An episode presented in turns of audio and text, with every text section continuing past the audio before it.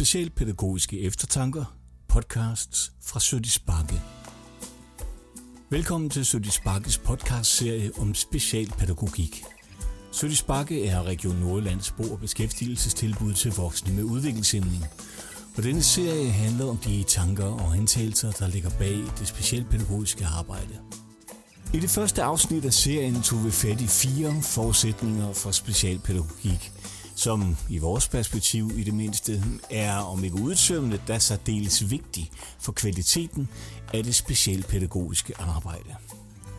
For det første handler det om at have et stærkt kendskab til personen. Om at have evner, men også viden til at kunne se om bag adfærden og ind i personens eget perspektiv. For det andet handler det om at kunne arbejde læringsdrevet og udvikle sin praksis og den støtte, man giver gennem refleksion i det daglige arbejde. For det tredje handler det om omsorgspersonens egen personlige evne til at kunne arbejde relationsbordet. Det handler om mod til at turde gøre sig betydningsfuld for andre, og om at have evnen til at kunne se kritisk på sin egen adfærd. Endelig, for det fjerde, er det evnen til at kunne arbejde tværfagligt og til at kunne orientere sig i andre slags viden, end den man i sin tid forlod seminariet med. I dette afsnit skal vi møde medarbejdere fra Kastanien, som er Sødisbakkes afdeling for komplekse udviklingsforstyrrelser. Vi skal høre, hvordan medarbejderne arbejder med disse fire forudsætninger for specialpædagogik i det daglige pædagogiske arbejde. Jeg hedder Anja Bos Paulsen og er pædagog på Kastanien. Jeg hedder Diana Bengtsen og er social- og sundhedsassistent på Kastanien. Jeg hedder Malene Kirk og er pædagog på Kastanien. Kastanien er et boaktivitetstilbud for øh, voksne udviklingshemmede med øh, forskellige tillægsdiagnoser af den ene eller anden art. Øh, det hedder tilbud for komplekse udviklingsforstyrrelser, fordi det rummer øh, rigtig mange forskellige mennesker med mange forskellige og modsatrettede krav øh, til personalet. Øh, vi har alt fra en 19-årig pige, som måske har store udviklingspotentialer, til nogle unge mennesker, som har alvorlig epilepsi, og på den måde har en hjerne, der er degenererende. Hvor vi selvfølgelig skal skabe det bedste, bedste liv for dem, for dem begge to, på hver deres, øh, på de vilkår, som de lever under. Hver deres liv og hver deres vilkår. Også på kastanjen er dette individuelle, mentaliserende perspektiv en grundlæggende betingelse for det specialpædagogiske arbejde. Målgruppen for botilbuddet er voksne med komplekse udviklingsforstyrrelser. Dette er hverken en diagnose eller som sådan en samlebetegnelse for en bestemt type af funktionsnedsættelser. Det beskriver blot, at de mennesker, som bor på Kastanjen, har ekstremt komplekse støttebehov, men der er ikke nødvendigvis en fællesnævner i kompleksiteten. Og de mennesker, man møder der, er ekstremt forskellige. Først så vil du nok møde øh, et menneske, der spiller meget høj musik, øh, på omkring 70 år, øh, som har, er udviklet sig med og har mange karakteristika fra paranoid skizofreni. Så har han talepres, så det vil sige, at han taler konstant og kan ikke stoppe sig selv. Og så har han øh, udbredt pragmatiske vanskeligheder, både i sit øh, sprog og i sin adfærd. Og øh, et menneske med øh, en, øh, en hård opvækst og en masse øh, ting, der har gjort livet svært at leve. Så går jeg lidt længere ned af, af gangen, og så kunne jeg måske møde nogle andre. Ja, så vil du, øh, så vil du møde en, en mand, som er i 40'erne, øh, som øh, er øh, vokset op under problematiske forhold og har øh, boet mange steder i hans øh, ungdom, barndom, og levet på gaden også øh, med alkoholmisbrug, øh, som øh, har fået en diagnose som infantil autist og har noget øh, adfærdlignende øh, inden for OCD, øh, tvangshandlinger, tvangstanker. Øh, han er den øh, stille øh, type, som man måske godt kan glemme lidt, øh, men er konstant angst øh, og har mange spørgsmål øh, omkring, kan jeg det, og må jeg det, og går det ud over det? Øh, og svær at gøre tryg i hverdagen, men, men en meget stille fyr. Jamen, så kan du også møde en ung øh, kvinde, som har, er vokset op sammen med sin familie, øh, gået under radaren hele sin folkeskole, øh, og kommet ud på forskellige produktionsskoler. Øh, og først da hun egentlig flyttet hjemmefra, som øh, 18-årig, øh, blev hun indlagt på et, øh, i psykiatrien, hvor man finder ud af, at hun faktisk er mentalt retarderet. Øh, og hun kommer så ud på et bosted med nogle, øh, nogle mennesker, der lærer hende nogle strategier for, hvordan de kan finde ud af at være i verden. Øh, I form af selvskade og andre ting.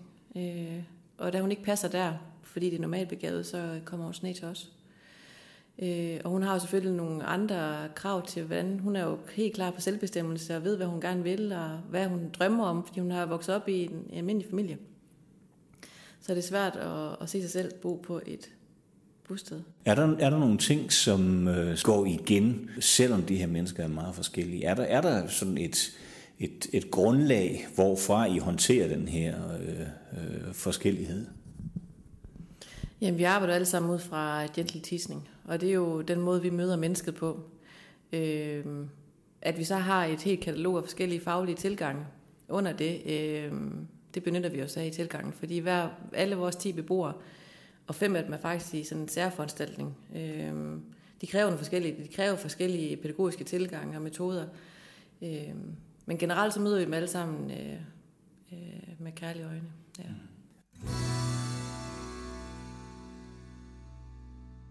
Altså når vi møder ind, så deler vi ud, hvad man er sammen med. Så er man primært med den borger.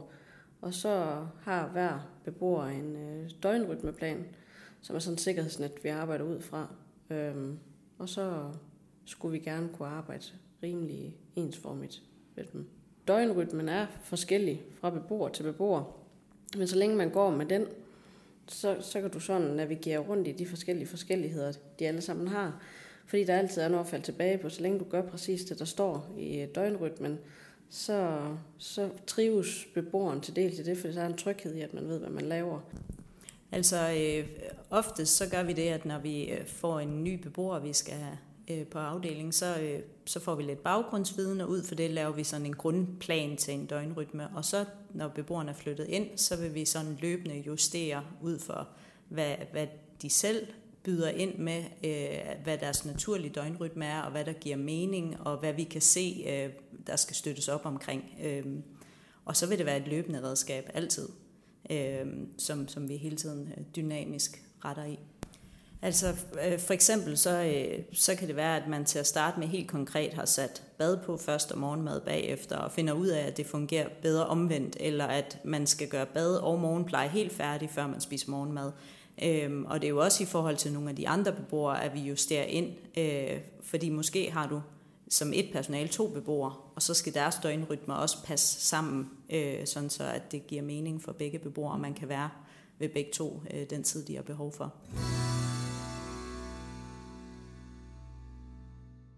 Evnen til at arbejde relationsbordet er en af de vigtigste forudsætninger for specialpædagogisk arbejde.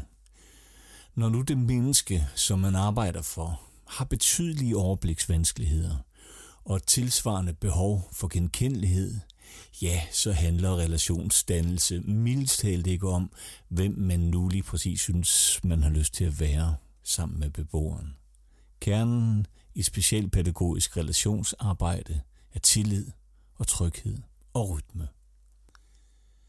Jeg bliver glad, når du kommer ind i rummet, for jeg har tillid til dig. Når du kommer ind i rummet, sker der altid noget, som jeg kan overskue. Når du kommer ind i rummet, kommer verden til at hænge en lille smule bedre sammen. Den bliver desværre også en smule usammenhængende, når du går, men det er til at holde ud, når jeg ved, at du er derude et sted. En sådan relation er faktisk ligeværdig. Ansvaret for relationen i midlertid, den ligger hos den, der formår at bære den, nemlig personalet. Og derfor er det en specialpædagogisk opgave løbende at forholde sig undersøgende til, hvordan man kan etablere tillid og indgyde sikkerhed. Hvordan kan man for eksempel tage en døgnrytmeplan på sig? Og det er der ikke nogen facitliste på. Og denne mangel på facitliste er, også i denne sammenhæng, karakteristisk for specialpædagogisk arbejde. Det er vidt forskelligt for, hvordan vi er. Øh, og det kan, det kan vi kun lære ved at være sammen med dem, fordi det er så forskelligt. Det kan vi ikke skrive os ud af. Øhm, så, så, så vi har selvfølgelig døgnrytmen med, men selvom at vi tilpasser dem, vi tilpasser. Hvis vi har to, så laver vi faktisk også en, der passer sammen tider. Øh, og de har lejlighed lige ved siden af hinanden, og så der går vi ind og ud af lejlighederne, men er to forskellige personer, hvilken dør vi træder ind af. Så det skal vi, ja, det mængler vi rundt i hele tiden. Vi bruger meget refleksion sammen også, så for uden at have døgnrytmeplan, så reflekterer vi hele tiden løbende om, hvilken en strategi virker, hvilken en tilgang virker, øh, hvad gør du her, hvad gør jeg der, og, og det her det virker for mig. Øh, så er vi også heldige at have elever og studerende, som, som tit har prøvet oplæring med både den ene personale og den anden personale, og giver nogle gode tilbagemeldinger på, jamen jeg oplevede det og det, når, når han var sammen med den, og det og det, når jeg var sammen med dig, og hvordan kan vi få det bedste ud af det. Øhm, og det, det synes jeg egentlig, vi, vi, vi i tale sætter dagligt, når jeg gør sådan, så får jeg den her reaktion. Og selvfølgelig kan, kan alle ikke bare kopiere det, men jeg synes, at, at, øh, at det giver noget, at man har en fornemmelse af, at hvis jeg prøver at gøre sådan her, så er det oftest, det virker. Øh, så vi lærer os af hinanden og, og de her fælles refleksioner, vi har sammen. En af forudsætningerne for godt specialpædagogisk arbejde er som sagt, at man må kunne arbejde læringsbaseret. Det betyder ikke kun, at man som leder prioriterer at give medarbejderne uddannelse. Ikke kun. For i den specialpædagogiske verden kender vi også alt for godt til det fænomen, at udbyttet fra en given uddannelse ender i et ringbind i det fjerneste hjørne af personalerummet. Derfor er det afgørende, at det man lærer, det man tager med sig, er direkte omsætteligt, at man kan bruge det, sprede det til sine kolleger og smitte dem med sin begejstring. Ja, vi prioriterer kurser rigtig højt, fordi at vi har brug for en stor faglighed til den komplekse borgergruppe, vi har. Men når medarbejderne har været sted på kursus, så øh, laver de altid en opgave ud fra en enkelt beboer, de har taget med, kan man sige, i tankerne fra afdelingen. Øh, blandt andet har vi lavet et projekt, hvor at, øh, man har fundet ud af, at den her beboer har brug for, at vi lægger skinner ud faktisk et helt år i fremtiden, fordi han har så mange ønsker til, hvad han gerne vil opleve. Så medarbejderne kommer hjem for at lave et årsjul for den her beboer, for øh, alt det praktiske sat i værk for, for den her beboer, og så tager de faktisk på et personale med og underviser deres kollegaer i det. Så på den måde, hver gang der har været nogen af sidder på kursus, så kommer de faktisk hjem på et personalemøde og underviser resten af medarbejderne i det. Og så har de lavet deres forarbejde ved at lave noget skriftligt materiale omkring det. Øh, så, så dem, der sidder i institutionen, de ikke bliver i tvivl om, hvad de egentlig skal gøre. Så på, på alt, hvad, der, hvad vores medarbejdere er på kurset, det bliver undervist. Også dem, der for eksempel er bostedsansvarlige, de underviser selvfølgelig i bosted. Vi har nogen, der er ansvarlige for den danske kvalitetsmodel. Så underviser de deres kollegaer i det. Øhm, så vi har rigtig mange ressourcepersoner inden for forskellige områder, som egentlig kommer hjem og underviser deres kollegaer i det, de selv kan. Mm. Ja. Ergoterapeut for eksempel, der underviser i, øh, der laver sanseprofiler på vores beboere, som underviser kollegaer i, hvordan de kan, kan styrke beboerens øh, sansemæssige profil. I specialpædagogisk arbejde er det, som vi har snakket om i de her programmer, en nødvendighed, at man kan samarbejde med andre specialister, og at man har en særlig faglig viden i organisationen, som rækker ud over det rent pædagogiske. Sødis Bakke rekrutterer i disse år bredere, end vi før har gjort, men hvor man tidligere var tilbøjelig til at mene, at alle personaler helst skulle kunne det samme, så er vi nu i en situation, hvor forskellige personaler må specialisere sig inden for specialiseringen, så at sige. Noget af det, som karakteriserer det arbejde, vi laver, øh, det er jo, at, at, øh, at man som kontaktteam skal have øh, etableret samarbejde med rigtig, rigtig mange forskellige instanser. Øh, hvordan løser I egentlig det over, vi er? Er det, øh, sidder I to for eksempel øh, og, og, og løser alle opgaver omkring for eksempel sundhed eller foddame og busudflugter og svømmehal og øh, alt det her, eller hvordan, øh, hvordan organiserer I jer?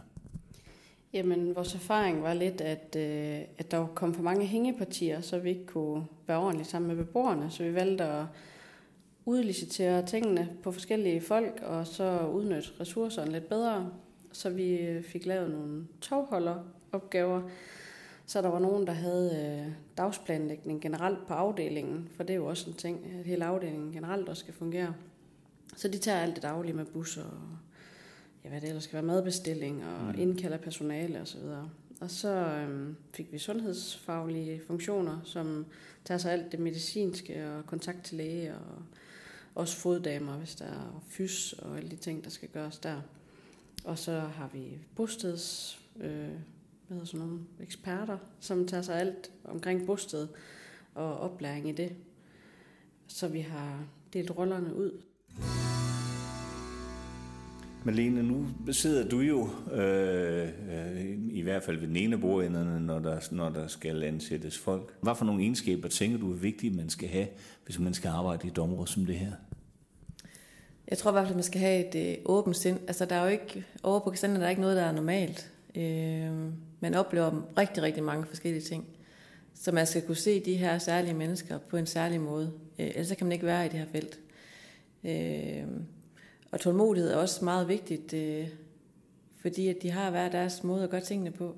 Og, og nogle gange så kan et bad jo godt tage to timer, fordi der er mange ritualer, der skal igennem. Øhm.